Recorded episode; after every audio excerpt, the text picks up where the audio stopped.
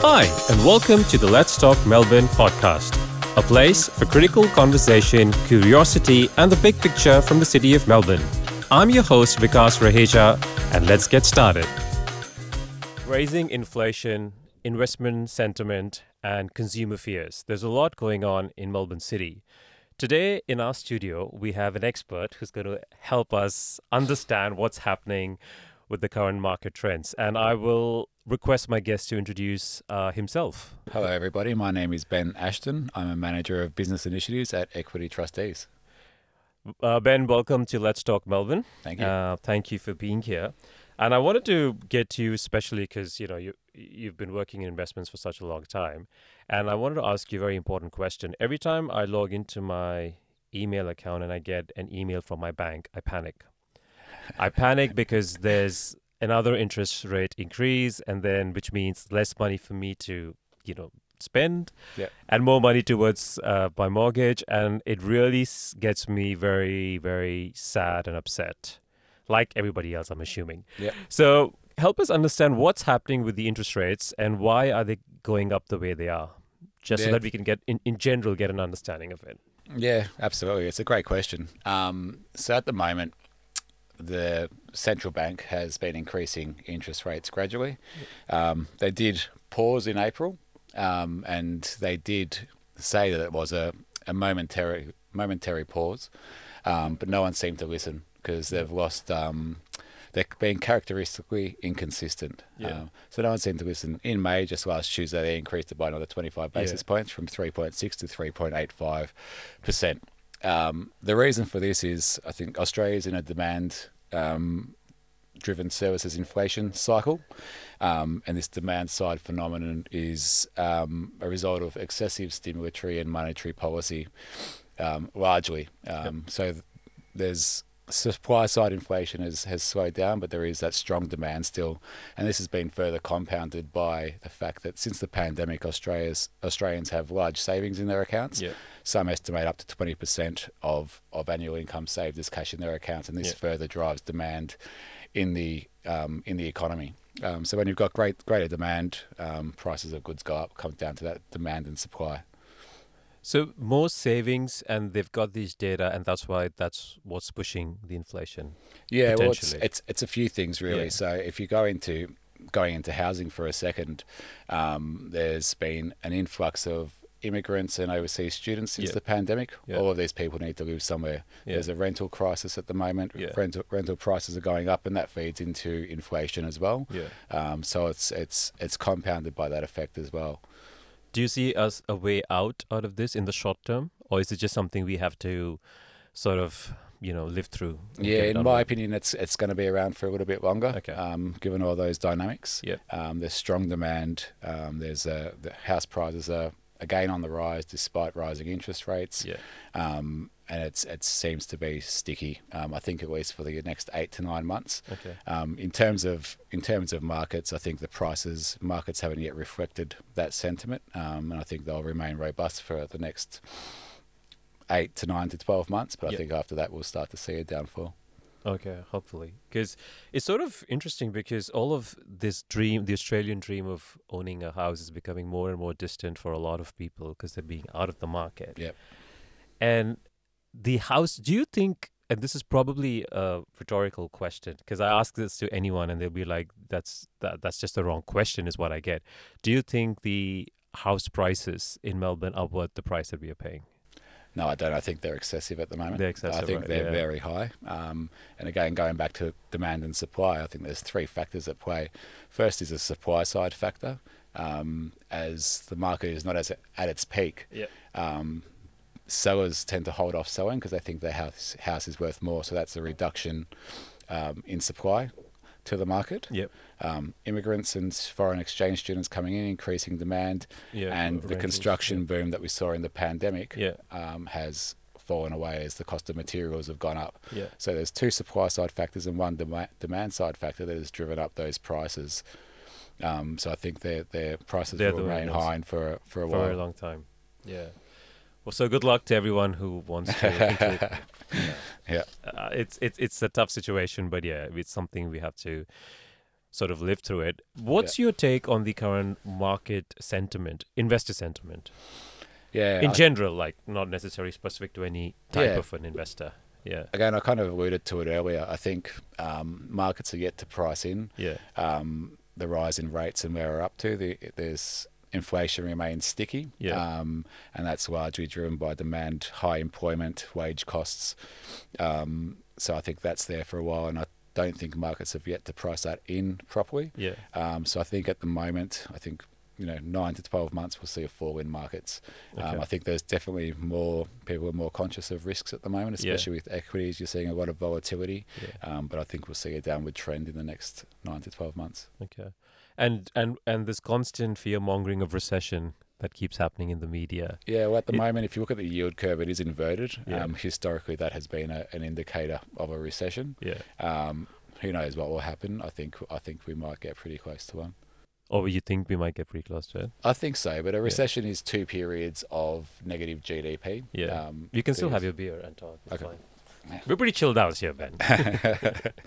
yeah. Um, so a recession is two periods of, of negative GDP. Um, I wouldn't be surprised if, if we go backwards Yep. um, a little bit, but I don't think it's it's it won't be a catastrophe. Okay, cool.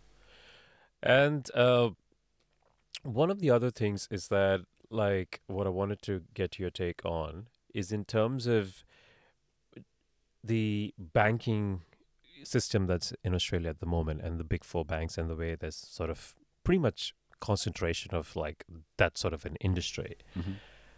What can what are they doing right or they doing they can do better at the moment just to help ease some of the you know market fears and stuff it's a pretty broad based question but i always Yeah. wondered that with the banks is there something that they can they should be looking into or considering or is it just some or, or is it their standard talking points that they have that oh the you know the interest rate has been increased and we're going to pass it on and so on and so forth and Mm. that's it Yeah, it's a great question. You know, when I think about it, dr- banks are largely driven by their shareholders, Yeah. so they have an obligation to, To their the shareholder, shareholders to um, to derive value and, and, and make a return. yeah Um, so when an interest rate um, increase is is um, passed from the from the government, Yeah. they tend to pass it on, and that's due to their obligation, obligations to the shareholder. yeah. Um, in, increasingly, we are seeing them be more conscious of ESG factors and a lot more um, talk and action around that. Yeah. Um, but they still have a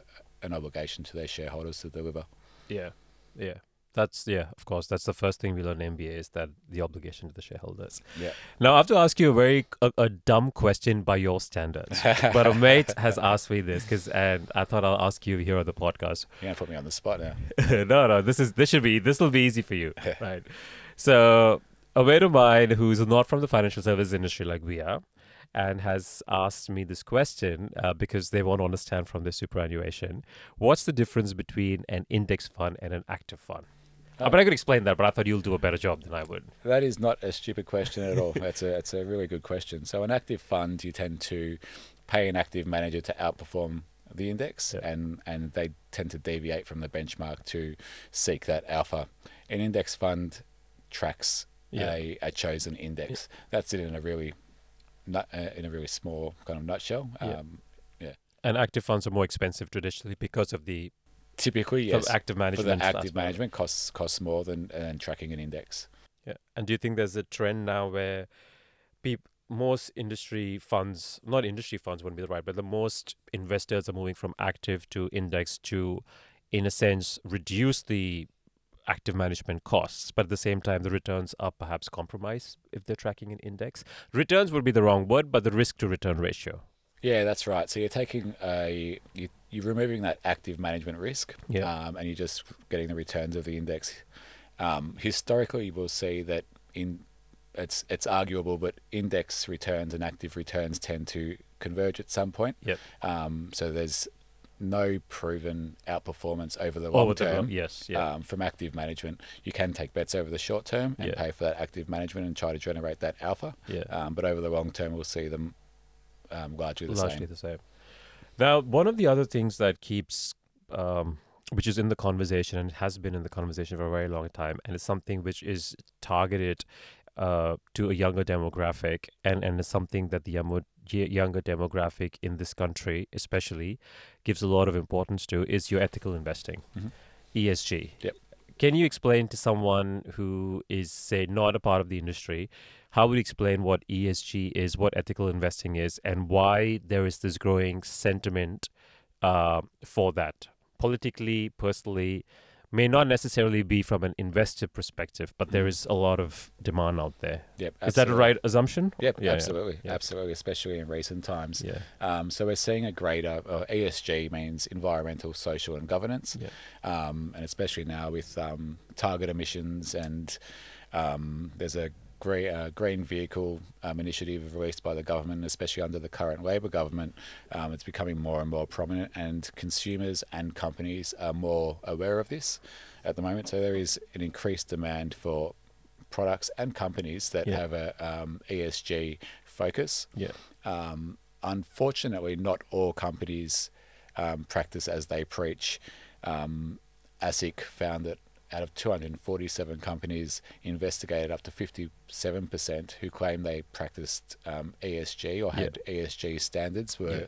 deficient in um, what they actually practice as compared to what they said they did Yeah. um, but there is a growing trend, and that's why we're seeing, you know, sometimes you can. It's called greenwashing, where um, a company or a fund um, makes claims that they focus on ESG when they actually don't. Yeah. So the underlying investments could potentially have, exposure to companies or investments that are perhaps Yeah, Yeah. as one Yeah. example, or if you're looking at a company, they might say that they um, uh, have no exposure to fossil fuels, Yeah. or they might say that they have uh, eighty percent um, women on the board, Yeah. or or some kind of some kind of claim like that, which yeah, is not entirely true. Yeah. exactly right. And is there some sort of legislation that's coming across that, or is it just a sentimental? Yeah, so it's it's the ACCC are now very much onto it, and Okay. as a ASIC, Yeah. um, and they're they're really deep diving into it, and that's been driven largely by the current Labor government as well. Okay. Okay, that's good to know. Well, um, since this is our season finale, I, I, I, and this is the last episode for the season for the first season, and you're our last guest. I wanted to. I'm always curious to know um, how did you get into investments? yeah. A little bit of background for people How much who may or time? How much know. time do you have? We don't have much time, so you have to keep it brief. Yeah, no, we have time, but I, I guess I'm just Yeah. Um, so my journey into um, investments and financial services more broadly is a little bit different. yeah. Um, to the disappointment of my parents, I left high school and um, worked in hospitality. Um, when I was about 19, I travelled overseas and landed myself in Turkey. And after about a year, I, uh, I met a girl over there, and uh, we decided to buy a hotel on a small um, coastal area on the Mediterranean. Oh my god, it's like a Um, movie. It was only it was only That's a your small, eat, pray, love moment. yeah, yeah. Um, it was a small hotel, um, 16 rooms, but I stay, ended up staying there for about seven or eight years. So you actually bought the hotel there, but you Yeah. weren't scared. You weren't like, I was what young. the f- I was young and dumb at the time, Yeah, um, but it was a great experience, and it actually became quite profitable at the time. yeah, When we bought, there was one dirt road going into this little town, and all the all the guests used to come in by yacht. yeah, Um, then over the years, there was a road built at an airport um, nearby, and we started getting big tourist companies, and we had English people and Dutch people and Russians and, and Germans, and it was this multicultural hub, and it was just amazing. yeah, Um, when I returned to Australia, I um, continued working in hospitality, and I got to a point where I didn't like the lights, uh, the nights, and the lifestyle, and I decided to go back to university, and I landed myself in economics and finance. And how old were you then when you went uh, back? Twenty nine. Wow. Yeah. Okay. Twenty nine when I started the degree. Okay. Yeah. Um, so, working nights in the restaurant, studying economics and finance. I chose economics and finance because I always had an interest in, in markets and investments, and I always used to dabble in also economics as a whole, Yeah. um, supply and demand, and how different forces work together. Um, halfway through, I was lucky enough to get a job at Equity Trustees and started as a fund administrator. Yeah. Um, worked through to operations, senior operations, relationship associate, relationship manager, Yeah. investment analyst, and to where I am now. So it's been quite a journey. It's quite been quite a journey. yeah, Um, but I've had some amazing experiences um, over the, the last 20 years. Um, it's been What's incredible. the best one that you can share publicly? Oh, yeah. PG, please. Look, I really enjoyed. yeah, yeah. I really enjoyed um, in Turkey having people from all over the world sitting in the restaurant, going around to talk to different people Yep. was my role. Yeah, Um, yeah. My ex partner now was was not a people person. Okay. Um, so so she- you took care of the salesmanship. I, I was just, I was out the front. and, You're the uh, model, the face. yeah, I wouldn't say that, but yeah, um, she was doing the For our listeners, uh, off the record, so, I mean off the record from this particular conversation, but Ben is known as a model in our workplace. Am I really? I mean, there's one. Uh, well, yeah, my boss thinks so, so I'm not quite sure. Well, if, yeah, yeah, yeah, yeah.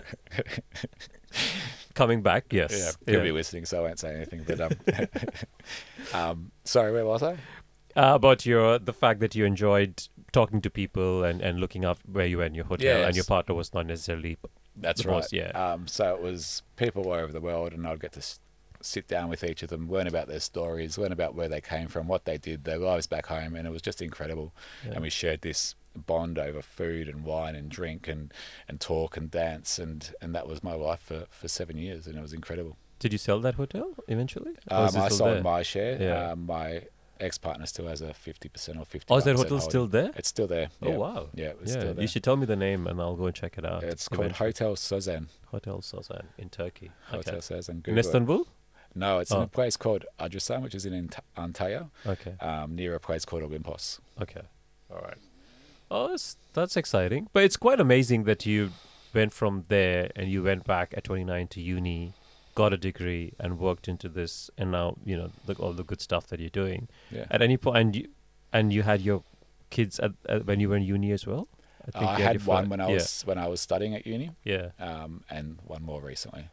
And as what advice would you give to say fathers who want, who've got young kids and want to pursue what you did? What from your experience? Any tips you can give them? Yeah, it's it's daunting at the start, um, Yeah. but my advice would be just to do it. If you have support, that's fantastic. Yeah. I relied heavily on um, my parents, Yeah. so they did a lot of the heavy lifting for me. Yeah. Um, but if you if you want to pursue something, my advice would be just to just to do it and Do give it. it a, give it a go because I'm a believer that things work out and work out for a reason. Oh, well, an example for that, right? Not just a believer, but a living Uh, example. now I get to work with people like you.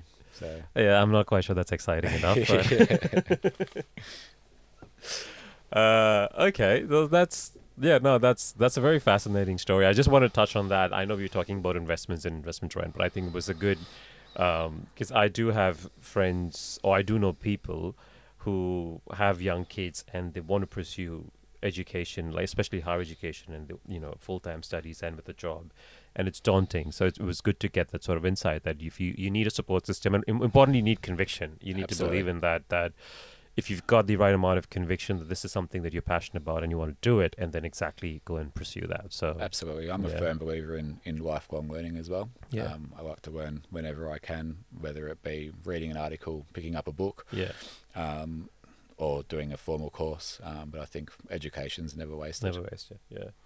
Uh, and any last thoughts on in the well, we've pretty much covered most stuff that we had to from an investment perspective. But any final parting thoughts you have from an investment side that you know people can take away from?